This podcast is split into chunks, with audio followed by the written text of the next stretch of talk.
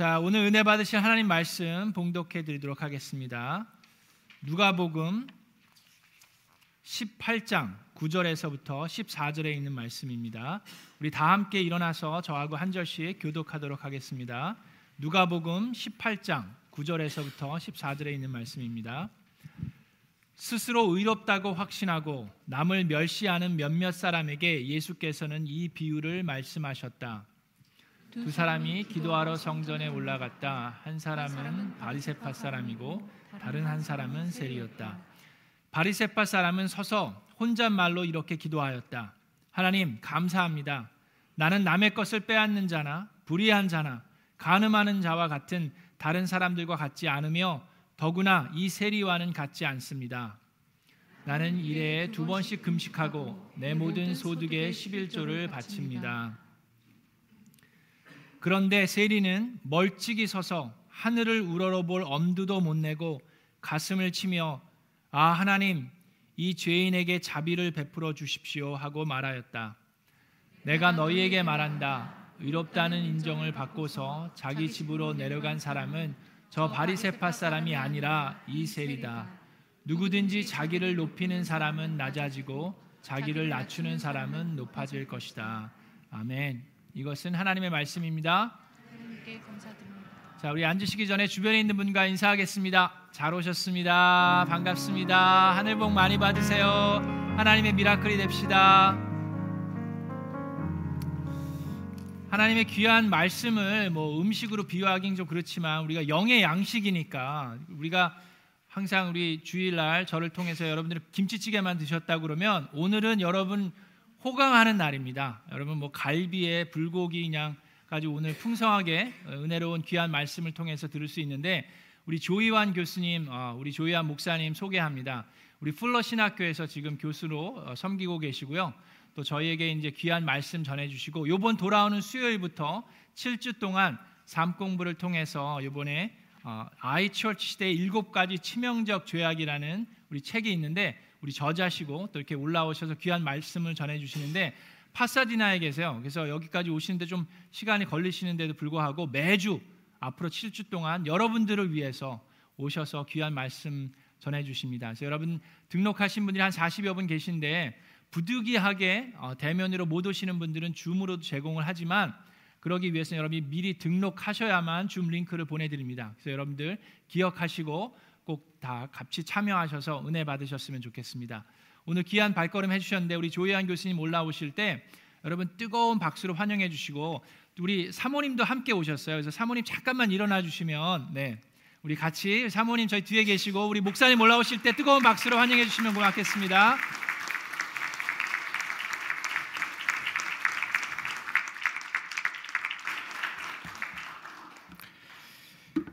네, 고맙습니다. 또 우리 백 목사님하고 뭐 말씀 드리셨는지 모르겠지만 같이 신학교에서 공부했던 또 사이고 뭐 그때는 서로 공부했던 기억보다는 운동을 같이 한 기억뿐이 안 나요 사실은. 네. 네, 우리 백 목사님 너무 좋고 또 또 캘리포니아에 제가 저는 2012년에 왔거든요. 그래서 백 목사님 또 미라클랜드 침례교회 부임하신다는 소식 들었을 때 너무나 반가웠고 어, 또 목사님 취임 예배 때도 제가 함께 했었고요. 또 이렇게 교회가 계속 성장하는 모습을 보니까 너무 예, 기쁘고 감사합니다. 어, 뭐 이야기 들으신 것처럼 어, 오늘 설교와 더불어서 이제 앞으로 7주간 어, 매주 수요일마다 삶 공부를 통해서 여러분과 함께 일곱 가지 치명적 죄악이라는 어, 주제로 어, 말씀을 나누려고 해요. 그래서 이것은 어, 저희가 갑작스럽게 결정한 것이 아니라 백 목사님하고 오래 전부터 저희가 기획을 하고 어, 준비한 것입니다.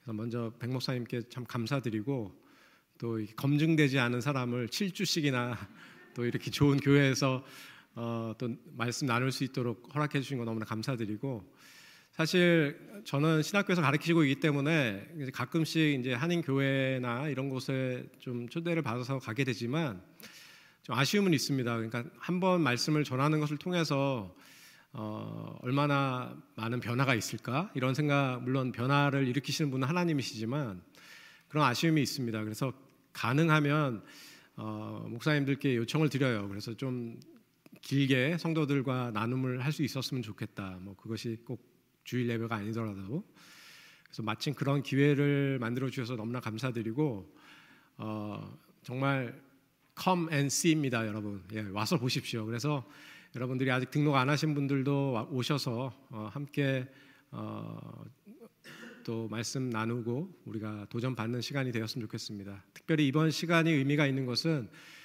여러분이 이번 수요일부터가 교회력으로는 사순절이 시작됩니다. 그래서 재의 수요일이 이번 수요일이에요. 그래서 이번 수요일부터 부활절까지 40일간이 사순절 기간입니다. 우리가 흔히 사순절이라고 하면 우리가 하나님 앞에서 다시 한번 우리 자신을 reorientation 하는 시간이라고 얘기를 해요. 그래서 우리의 잘못된 방향들, 너무 분주하게 살다 보니까 잘못된 방향들을 다시 재조정할 수 있는 시간이 사순절 같은 기간입니다. 또한 우리의 잘못된 습관을 바르게 rehabituation 할 수 있는 그런 재습관화 할 수 있는 시간도 사순절이 될 수 있어요. 그래서 이 40일이라는 시간 동안에 내 안에 있는 잘못된 습관들을 고쳐 나가는 그런 시간들을 가지시는 겁니다. 그래서 우리가 정말 이번 사순절 기간을 나 자신을 새롭게 하나님 앞에 어, reformation하는 예, 그래서 어떤 내 안에 새로운 변화를 일으키는 그러한 시간으로 여러분들이 삼아 보시면 좋을 것 같습니다. 우리 잠깐 같이 기도하고 예, 말씀 보도록 하겠습니다. 하나님 고맙습니다. 어, 사랑하는 미라클랜드 침례교회를 또 여기까지 오게 하신 하나님께 감사드리고 또 하나님께서 이 교회를 통해서 하실 일들이 더 많고 크다는 것을 알고 있습니다. 우리 각 성도님들과 목사님이 더 온전히 하나님께 능력과 또 은혜를 받아서 또 주변에 많은 사람들을 일으켜 세우고 또 지역 사회의 본이 되는 그런 건강한 교회로 그님 세워 주시기 바랍니다. 또 그것을 위해서 또 밑거름이 될 수 있는 이번 사순절 기간 되게 도와주시고 오늘 말씀이 되게 주님 인도하여 주시옵소서 감사드리고 예수님의 이름으로 기도합니다. 아멘. 관광객이 끊이지 않는 그 루브르 박물관에 가면 우리가 잘 아는 모나리자 그림이 있습니다. 그래서 모나리자 그림이 어디에 있는지 모르고 가더라도 가장 사람이 많이 모여 있는 곳에 가면 그곳에 모나리자가 있습니다. 과거나 지금이나 모나리자 그림은 루브르 박물관에서 가장 유명한 그림입니다. 많은 사람들이 좋아하죠. 그러나 과거와 달리 오늘날은 어, 모나리자 그림을 보는 사람들의 어떤 모습이 많이 달라져 있습니다. 과거에는 모나리자 그림을 오랫동안 감상을 한다거나 또 관리하는 사람들 몰래 사진을 찍는다거나 이런 일들이 비일비재했습니다. 근데 오늘날은 그와는 전혀 다른 풍경이 연출되고 있는 거예요. 모두 모나리자를 흐릿한 백그라운드로 해서 자기 사진을 찍고 있는 것입니다. 네, 셀카봉을 들고 뭐 한국 사람, 중국 사람, 뭐 국적을 떠나서 모든 사람들이 셀카봉을 들거나 자기 핸드폰을 들고 자기 내가 여기 왔노라 이런 사진을 찍는 것이죠. 그리고 뭐 SNS에 올린다거나 뭐 친구들에게 나눈다거나 이렇게 되겠죠. 아마 그 후의 모습은 얼마 전에도 이러한 일이 있었습니다. 아우슈비츠 수용소에서 끔찍한 유대인 대학살의 어떤 중심이 되었던 아우슈비츠 수용소에서 한 미국의 10대 티네이저가 정말 환한 얼굴로 웃으면서 춤을 추면서 어, 자기 셀피를 찍은 모습이 이제 뭐 SNS를 통해서 올라와서 많은 사회적인 파장과 이제 비난을 받았던 일이 있었습니다. 오늘날 우리 시대의 문화는 이처럼 자기애의 문화라고 할 수 있습니다. 저 나에 대한 사랑, 자기애가 가득한 문화라고 할 수 있습니다. 그래서 우리 시대처럼 나 자신을 사람들에게 표출하는 데에 여러 가지 기술들이 발달된 시대가 없습니다. 여러 SNS라든지 핸드폰이라든지 아까 말씀드린 셀카봉이라든지 이런 것들이 나 자신을 표출시키는 것을 도와주는 여러 가지 기구들입니다. 이러한 기구들이 오늘날처럼 세련되게 발전한 시대가 없습니다. 그래서 우리가 이런 시대를 가리켜서 자기의 이런 것을 현상을 가리켜서 자기애라고 하고요. 또 영어로는 나르시시즘이라고 합니다. 그래서 우리는 이런 자기애에 속한 문화, 나르시스틱한 문화 속에 오늘날 살아가고 있는 것이죠. 이런 나르시스틱한 세상을 살아가고 있는 현대인들은 좀처럼 자기 자신을 가리켜서 죄인이라고 생각하지 않습니다. 그렇기 때문에 우리가 오늘날 전도하기가 참 힘든 것입니다. 내가 어떤 잘못을 하고 죄를 범한 것에 대해서 그들은 다른 식으로 표현합니다. 연약함, 실수, 과도한 스트레스, 성격 장애, 실패 등으로 우리가 대체해서 완화시켜서 설명을 합니다. 그냥 내가 잘못했고 내가 죄인이다라는 표현 대신에 우리는 그런 식으로 나의 죄인됨을 정당화하고 희석시킵니다. 근데 문제는 세속 사회의 이런 모습들이 교회 안에까지 침투해 들어온다라는 것이에요. 그래서 우리 또한 나의 죄를 있는 그대로 인정하기보다는 오히려 다른 용어들이 우리 교회 안에서 더 많이 사용되고 있는 것을 볼 수 있습니다.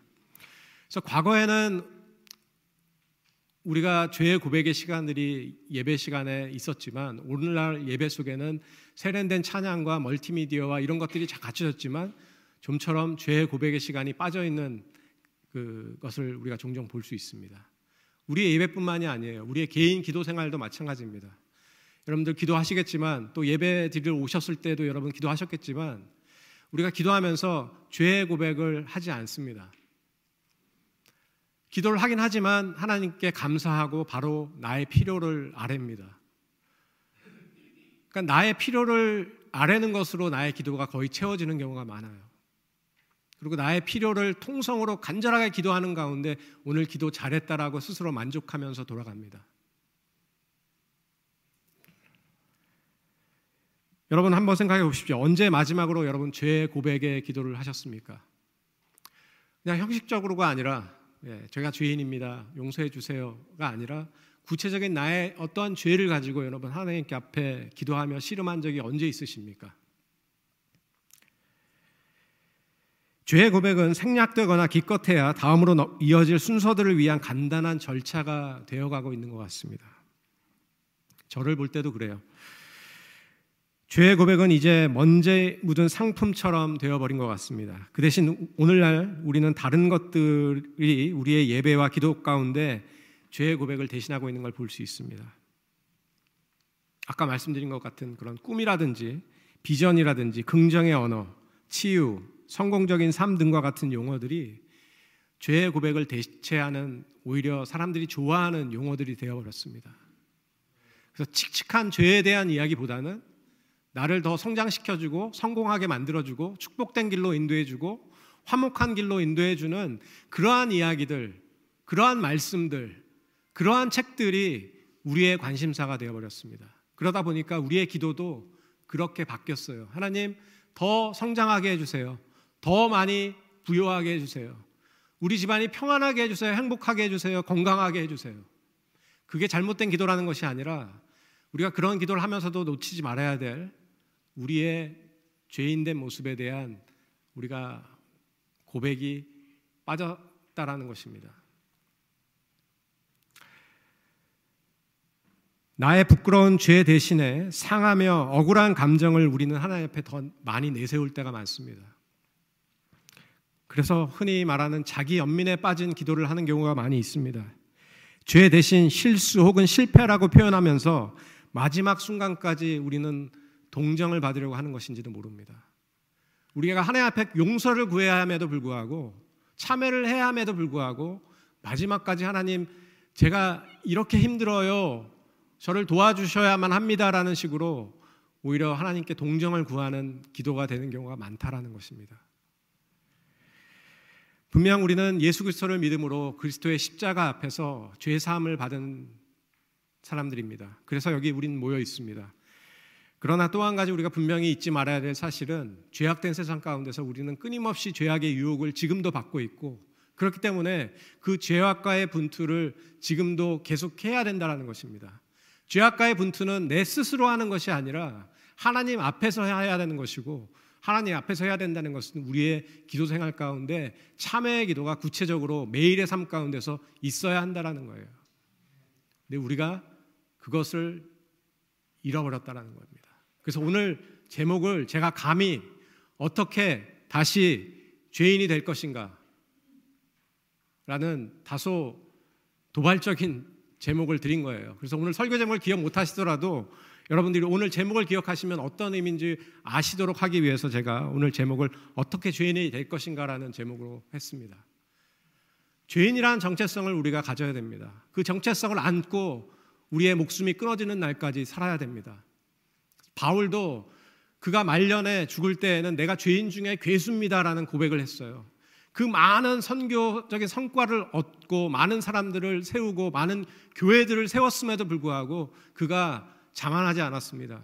마지막까지 그는 오히려 죄인에 대한 정체성이 더 뚜렷해져서 내가 죄인 중에 괴수입니다. 죄인의 우두머리입니다라는 그런 고백을 했다는 것이죠. 우리도 그래야 합니다. 우리의 신앙이 깊어질수록 나는 이제 거룩해. 나는 이제 괜찮아가 아니라 나의 죄인된 정체성을 더 뚜렷이 하고 하나님 앞에 기도할 수 있어야 된다는 것입니다. 오늘의 비유가 바로 그러한 이야기를 우리에게 해주고 있습니다. 오늘 예수님의 비유에서도 자기 애에 빠진 바리새인의 이야기로부터 시작됩니다. 바리새인의 기도로부터 시작됩니다. 다른 사람과 나는 다르다라는 식의 바리새인의 기도는 바리새파 사람들의 전형적인 모습을 보여줍니다. 그들의 기원은 이렇습니다. 그들은 기원전 2세기에 그 헬레니즘 문화, 이방인 문화가 득실 가리는 가운데서 그게 유대교 신앙에 영향을 많이 훼손시켜고 영향을 줬거든요. 그래서 유대교 신앙을 지키기 위한 경건주의자들이 바로 바리새인들이었습니다. 그러니까 그 시작은 나름대로 의미가 있었고 좋았습니다. 그 의도는 좋았습니다. 우리는 신앙을 지켜내겠다. 그런데 시간이 흐르면서 그들은 어느새 자신들의 신앙의 방식과 열심에 빠져서 자기 스스로 의롭다라는 망상에 빠져서 살아가게 됩니다. 그래서 오늘 본 것처럼 예수님의 비유 속에 바리새인은 자기 자신의 의를 과시하면서 나는 저 세리와는 다르다라는 식으로 자기 의의 그런 망상에 빠져 있는 기도를 드리고 있는 것을 볼 수 있습니다. 반대로 세리는 흔히 당시 로마 권력 아래 탐욕스러운 정치인이자 사업가라고 할 수 있습니다. 그는 내세울 것이 아는 것도 없는 사람이에요. 하나님 앞에서는요. 그래서 그는 자신의 죄인된 모습을 가지고 힘겨워하면서 간신히 하나님 저를 불쌍히 여겨 주십시오. 저는 죄인입니다라는 기도를 합니다. 자기의 가슴을 치면서 말이죠.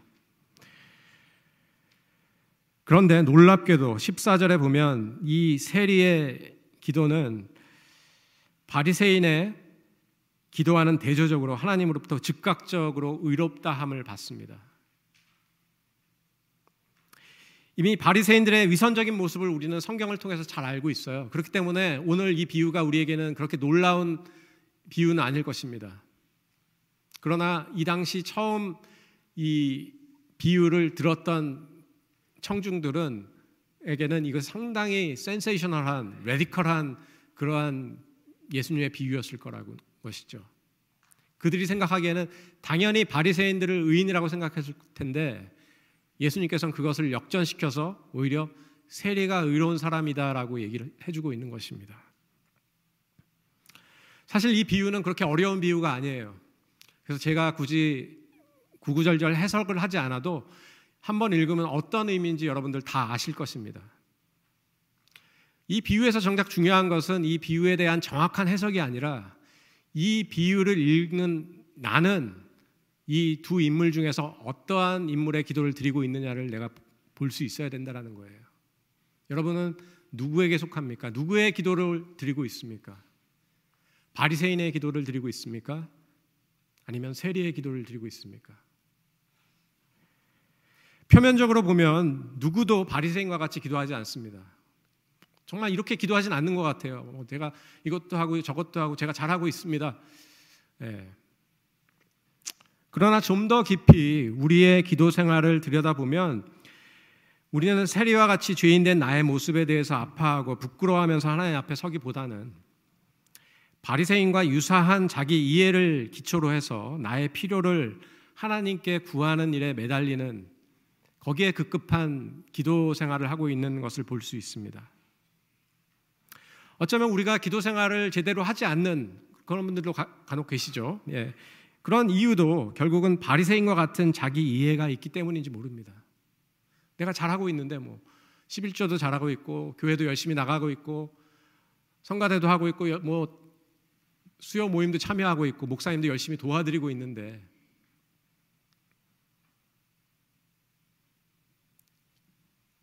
결코 그것이 의가 될 수 없다라는 거예요. 온전한 의는 죄인의 모습으로 하나님 앞에 선 모습, 그런 낮아진 모습만이 하나님께서 세우시는 모습이고 의인의 모습이라는 것입니다.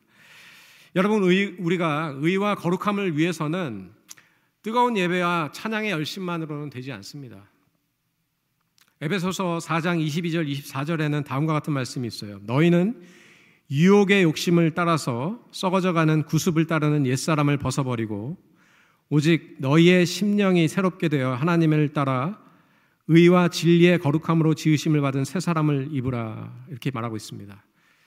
그래서 의와 진리의 거룩함으로 지으신 그런 새 사람이 되기 위해서는 너희들이 썩어져가는 구습을 떨쳐 버려야 된다라고 얘기를 하는 거예요. 그러니까 거룩함의 옷을 입기 위해서는 우리가 기본적으로 가장 먼저 해야 될 일은 우리의 죄를 우리가 떨쳐내야 된다라는 것입니다. 우리 안에 죄악을 거두어내는 것을 통해서 거룩함은 이루어진다라는 것이죠. 한마디로 죄에 대한 민감성이 없이는 우리는 변화될 수 없습니다. 이에 대해서 요한일서는 더 상세하게 묘사하고 있어요. 그러니까 여러분 표준 서번역을 본다고 하시는데 제가 그걸 너무 뒤늦게 알아서 제가 개혁 개정판으로 계속 말씀을 읽는 것 양해해 주시기 바랍니다. 요한일서 1장 8절 만일 우리가 우리 죄가 없다고 말하면 스스로 속이고 또 진리가 우리 속에 있지 아니할 것이요라고 말하고 있습니다. 결코 죄가 없을 수가 없습니다. 위대한 성인들도 세인트들도 마더 테레사도 목사님도 저도 그 누구도 죄에서 자유로울 수 없습니다. 죄의 문제에서 이제 자유로운 사람 없습니다. 이미 그 사람은 천국에 간 사람이에요. 이 땅에 없는 사람이라고 할 수밖에 없습니다. 요한일서 1장 8장이 말해주는 것이 그겁니다. 1장 9절에 10절에 계속해서 말합니다. 만일 우리가 죄, 우리의 죄를 자백하면 그는 미쁘시고 의로우사 우리 죄를 사하시며 우리를 모든 불의에서 깨끗게 하신다라고 말합니다. 이어서 만일 우리가 그와는 달리 범죄하지 아니었다라고 한다면 하나님을 거짓말하는 이로 만드는 것이니 또한 그의 말씀이 우리 속에 있지 아니하니라라고 말하고 있습니다. 한마디로 예수님을 따른다라는 것은 하나님께 내가 솔직한 존재가 되겠다는 것을 의미합니다. 마귀가 가장 좋아하는 사람은 솔직하지 않은 사람이에요. 마귀는 정직하지 않은 사람을 제일 좋아합니다. 왜냐하면 계속해서 그의 죄악들이 쌓이거든요. 그 사람 안에. 그럼 그런 사람들은 마귀가 다루기 훨씬 쉬운 사람이 되어버리고 맙니다.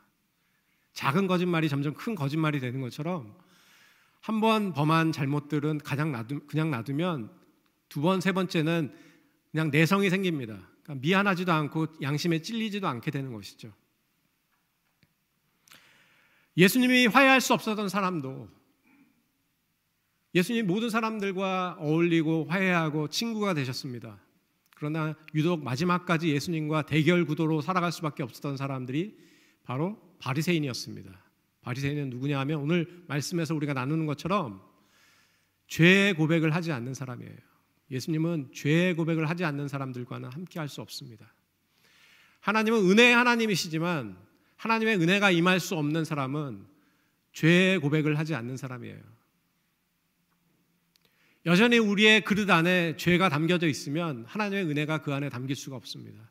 우리의 죄를 덜어내지 않으면 하나님의 은혜가 그릇 안에 온전히 담길 수가 없는 거예요. 우리가 흔히 아담과 하와의 타락은 불순종 때문이라고 말합니다. 절반은 맞는 얘기예요. 그러나 엄밀한 의미에서 그들이 불순종했음에도 불구하고 하나님 앞에 정말 탄식하며 참회하며 애통해하며 그들이 하나님 잘못했습니다라고 했다면 그들에게 두 번째 기회를 하나님이 안 주셨을까요, 과연? 우리가 구속사의 역사를 볼 때는 충분히 하나님은 그러한 기회를 주셨을 것이라고 생각합니다. 그런데 아담과 하와는 불순종의 사건 이후에 어떻게 행동하냐면 하나님 앞에서 숨었다라고 표현하고 있습니다. 더 이상 정직하지 않은 존재가 된 것입니다. 그것이 더 이상 하나님과 아담과 하와 사이에 관계가 이전처럼 이루어질 수 없었던 이유예요.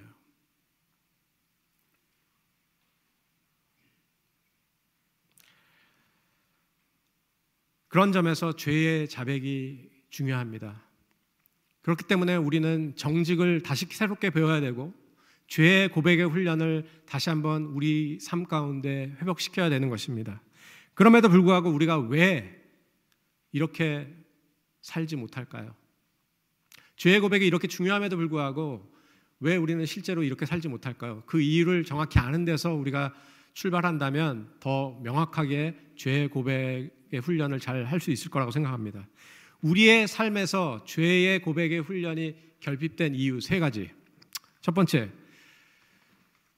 잘못된 신학 때문입니다. 내가 그리스도로 인해서 구원받았다라는 사실을 더 이상 내가 죄의 고백을 하지 않아도 된다라는 어떤 이유로 우리가 삼고 살아가는 경우가 많다라는 거예요. 주님께서는 이렇게 말씀하셨습니다.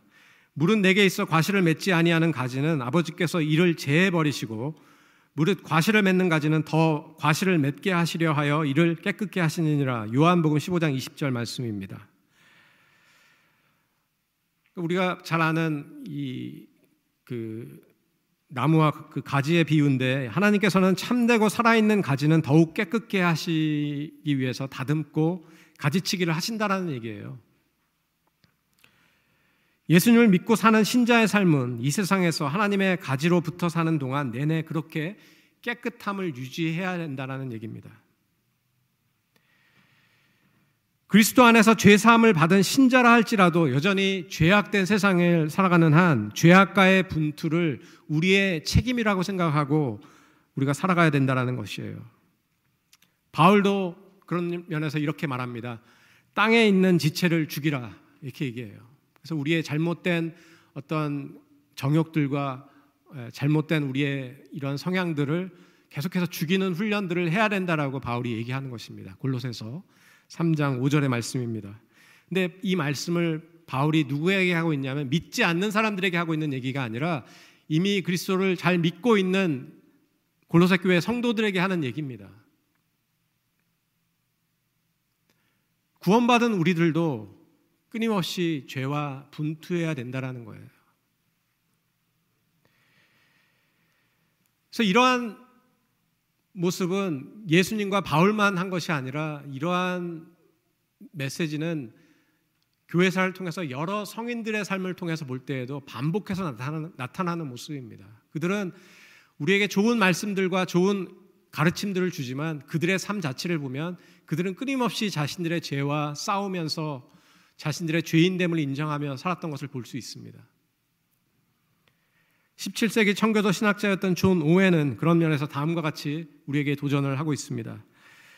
여러분은 죄를 죽이고 있습니까? 죄 죽이기를 날마다의 일로 삼고 있습니까? 살아있는 동안 항상 우리는 그 일을 해야 합니다. 이 일을 하루도 쉬어서는 안 됩니다. 죄 죽이는 일을 멈추면 죄가 우리를 죽일 것입니다. 라고 말하고 있습니다. 우리의 삶에서 죄의 고백이 결핍된 이유 두 번째 보다 실제적인 이유라고 할 수 있습니다. 우리의 잘못된 생활 방식 때문입니다. 오늘날 우리가 문제를 해결하는 방식은 보편적으로 어, 무언가를 새롭게 구입하는 방식으로 무언가를 새롭게 더하는 방식으로 우리가 문제를 해결하는 경우가 많아요. 그래서 우리가 어떤 것이 문제다라고 진단될 때 진단할 때에는 거기에 무언가가 결핍되어 있다라는 식으로 우리가 보게 됩니다. 그래서 유일한 해결책은 그러할 경우에는 더하는 것이에요. 그 결핍된 것을 채워 넣는 일이죠. 새로운 기술, 새로운 상품, 새로운 것들을 소유하고 들여놓으면 되는 것으로 우리는 생각한다는 것입니다. 그러나 오늘날과 같이 그 소비주의 시대에서는요, 우리의 진정한 문제는 무언가가 결핍되어 있는 것이 아니라 항상 무언가가 넘쳐난다는 데 문제가 있습니다. 과잉의 문제지 결핍의 문제가 아니라는 것이에요.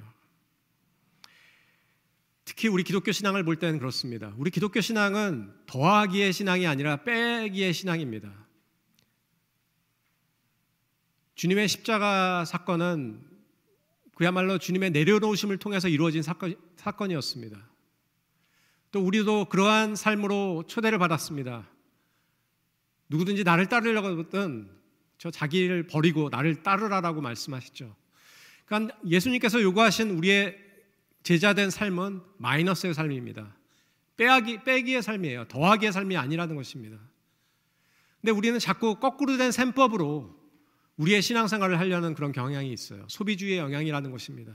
내가 뭔가 부족하고 결핍됐을 부족하다고 느꼈을 때에 우리는 자꾸 새로운 책, 새로운 교재, 새로운 성경책, 새로운 프로그램, 새로운 메시지, 새로운 설교, 새로운 교회 이런 걸 찾아다니게 바쁩니다. 그러면 해결될 것이라고 생각하죠. 근데 결코 그렇지 않습니다.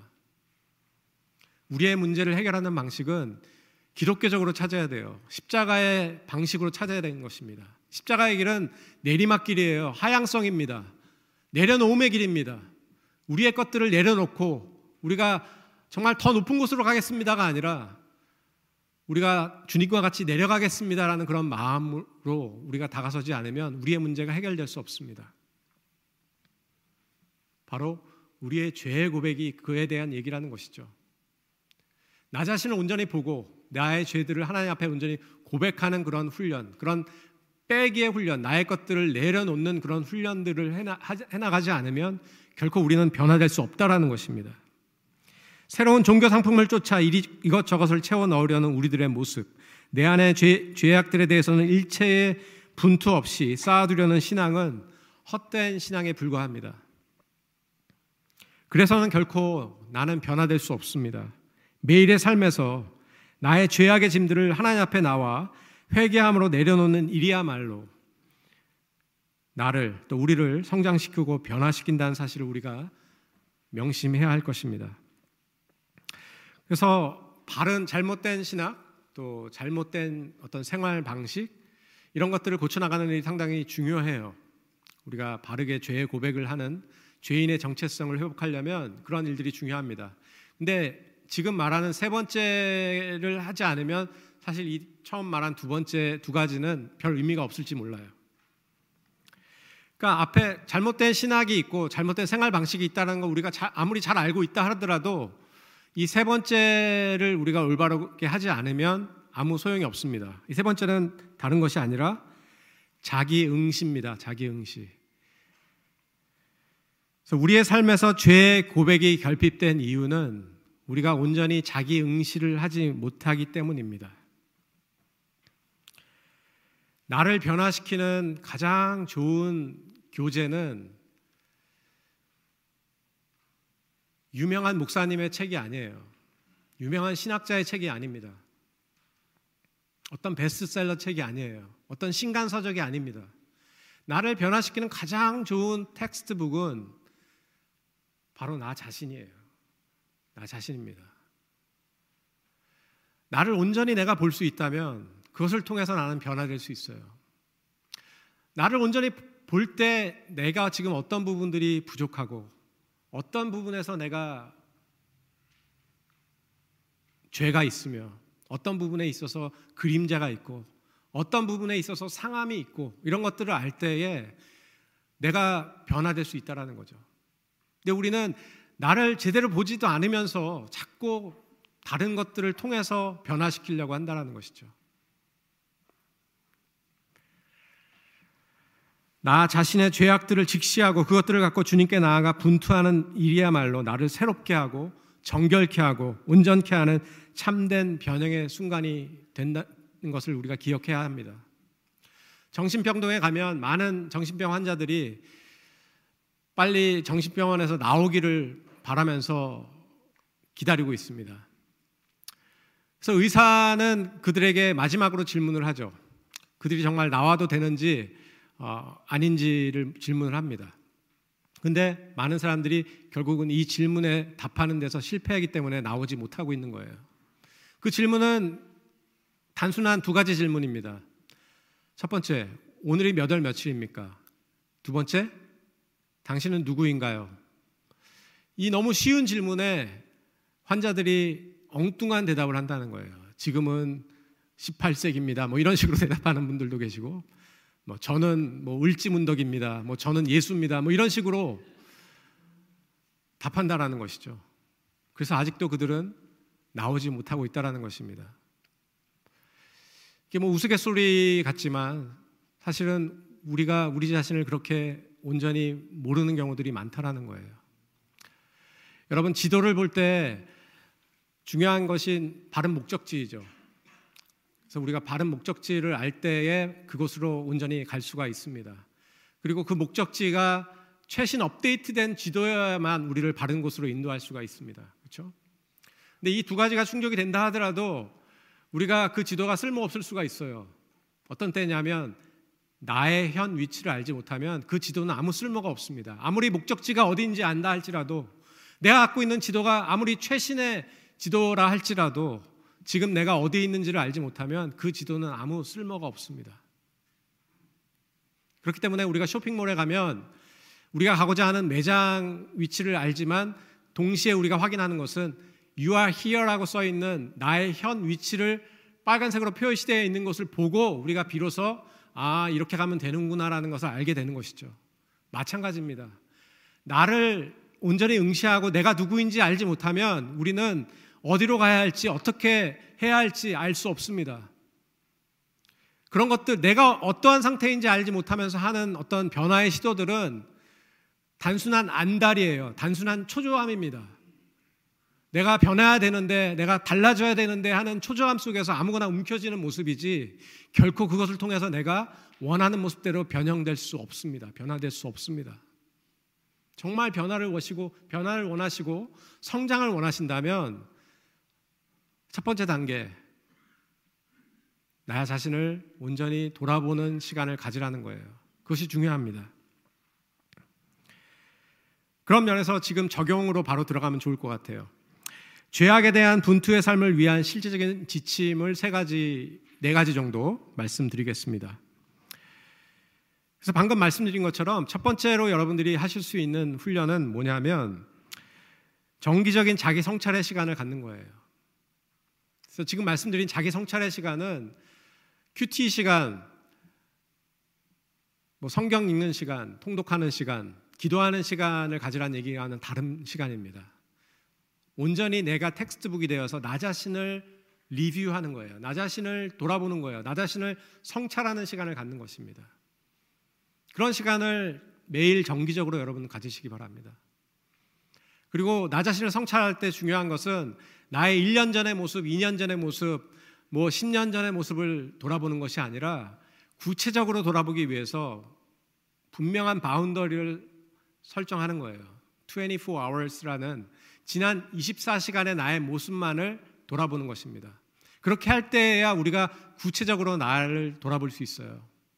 그래서 그때 돌아볼 때 어떤 나를 보는 것이냐면 단순히 나의 어떤 행위들만 보는 것이 아니라 내 안에 들어왔던 생각들,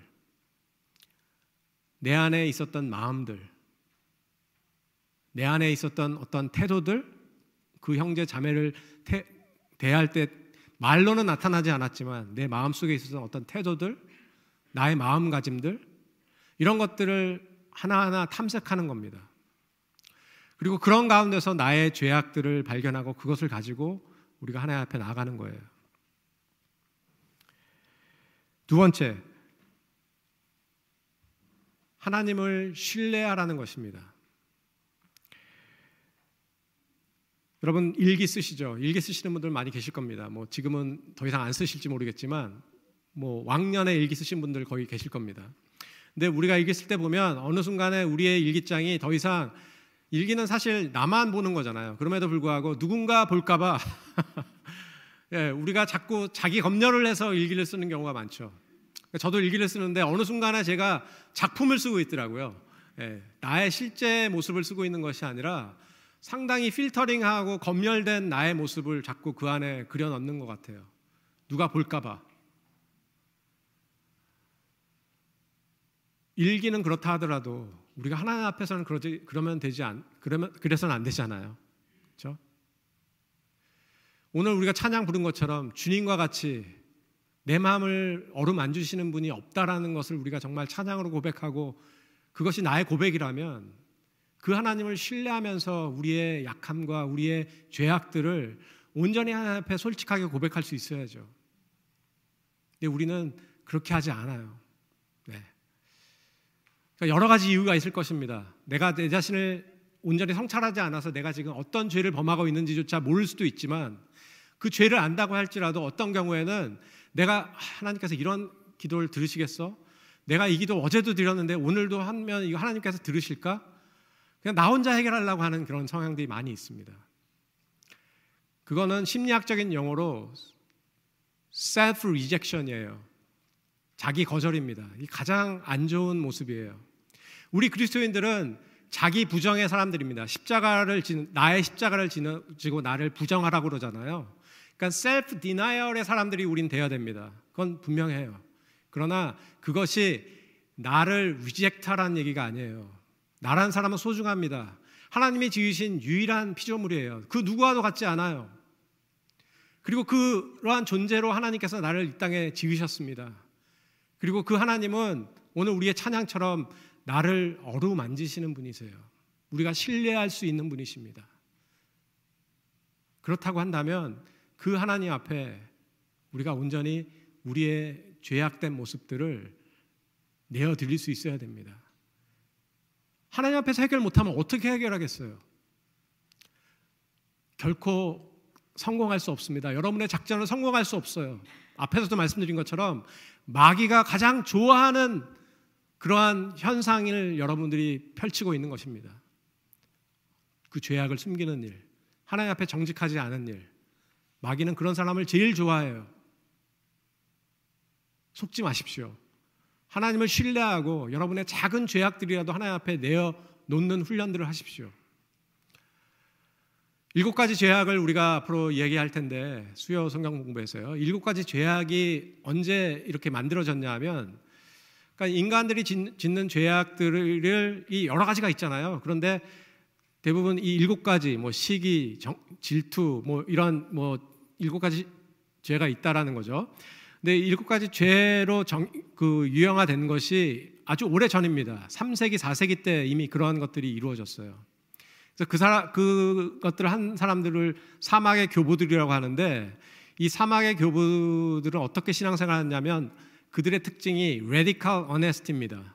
급진적 정직의 삶을 살았어요.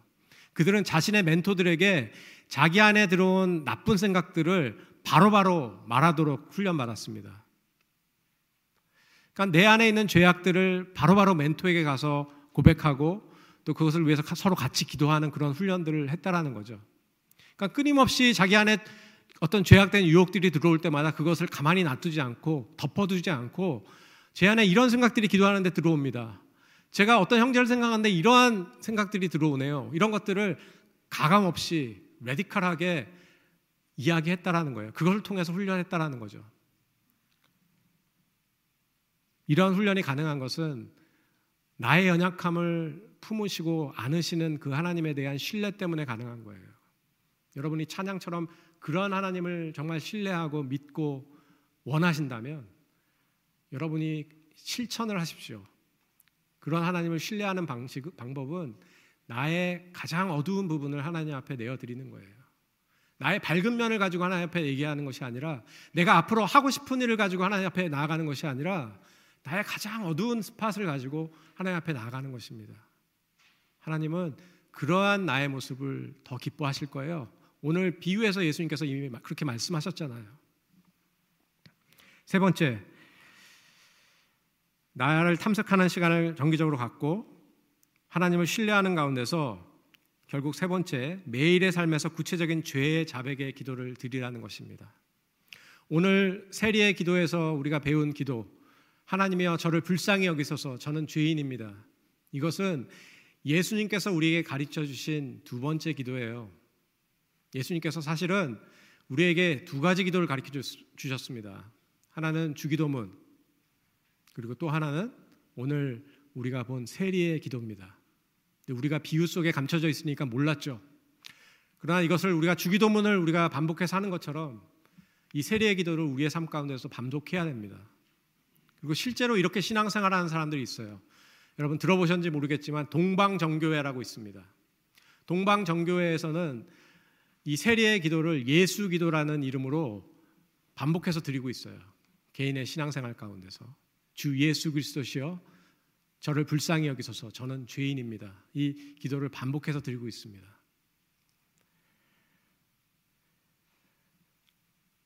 이런 세리의 기도와 같은 기도를 우리가 반복해서 드리는 훈련이 필요합니다.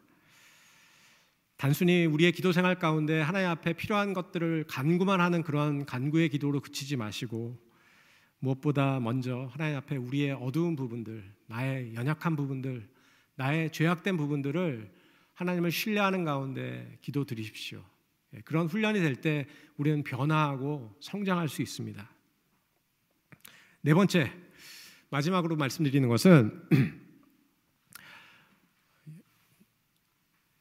이제 앞으로 있을 일곱 번의 미라클랜드 어, 침례교회 수요 3 공부 모임에 여러분들이 열심히 참여하시는 거예요. 네, 그것을 통해서 여러분 또한 어, 우리가 죄악에 대한 분투의 삶을 위한 지침들 그런 훈련들을 더 강화할 수 있습니다. 우리가 앞으로 일곱 주간에 걸쳐서 어, 일곱 가지 죄악에 대해서 살펴볼 거거든요.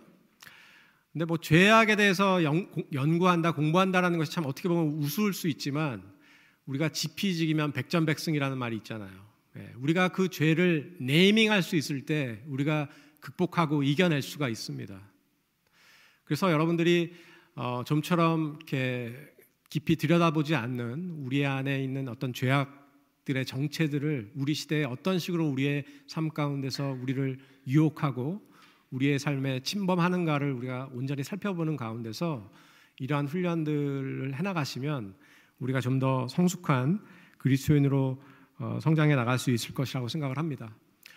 여러분 이제 수요일부터 사순절이 시작돼요. 그러니까 우리 자신을 reorientation하고 앞에서 말씀드린 것처럼 우리 자신을 rehabituation 할 수 있는 아주 좋은 그런 시간입니다. 우리 모두가 부흥을 원합니다. 개인적으로, 교회적으로 부흥을 원해요.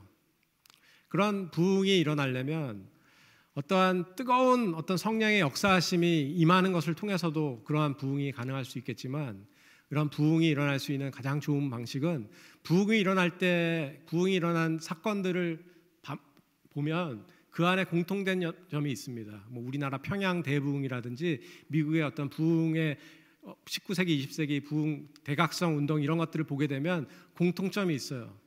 뭐냐면 죄의 고백이 있었다는 것입니다. 죄에 대한 민감성이 성도들 안에 가득할 때, 개인의 삶 속에서 죄에 대한 민감성이 온전해질 때에 그때 부흥의 역사가 있습니다. 성령이 역사하시는 때에는 다른 때가 아니에요. 우리가 죄에 대해 자각하고 죄 앞에 우리가 무릎 꿇고 하나님 앞에 우리의 죄에 대해서 참회하며 살아갈 때에 부흥의 역사가 있다라는 것입니다. 그러한 사실을 여러분들 기억하신다면 이번 사순절이 여러분 개인의 삶에서 부흥이 일어나는 그러한 시간들로 여러분들이 삼으시면 좋을 것 같습니다. 또 여러분 교회에서도 마찬가지로 미라클랜드 침례교회가 정말 참여하는 가운데 다시 한번 부흥의 역사가 일어나는 그러한 모멘텀으로 삼는 이 시간들이 되기를 바랍니다. 같이 기도하겠습니다. 하나님 고맙습니다. 저희들이 분주하게 살아가고 또 우리의 유익을 쫓아 살아가다 보면 놓치게 되는 우리의 어두운 부분들에 대해서 또 불편하지만 이야기 나눌 수 있는 시간을 갖게 하신 것 감사드립니다. 사순절을 맞이하는 우리들에게 잃어버린 죄인의 정체성을 회복할 수 있는 시간을 갖게 하여 주시고 우리가 죄악과 분투하는 날마다의 삶에 더 온전히 참여할 수 있는 우리 모두가 될 수 있도록 세워 주시옵소서. 감사드리고 예수님의 이름으로 기도합니다. 아멘.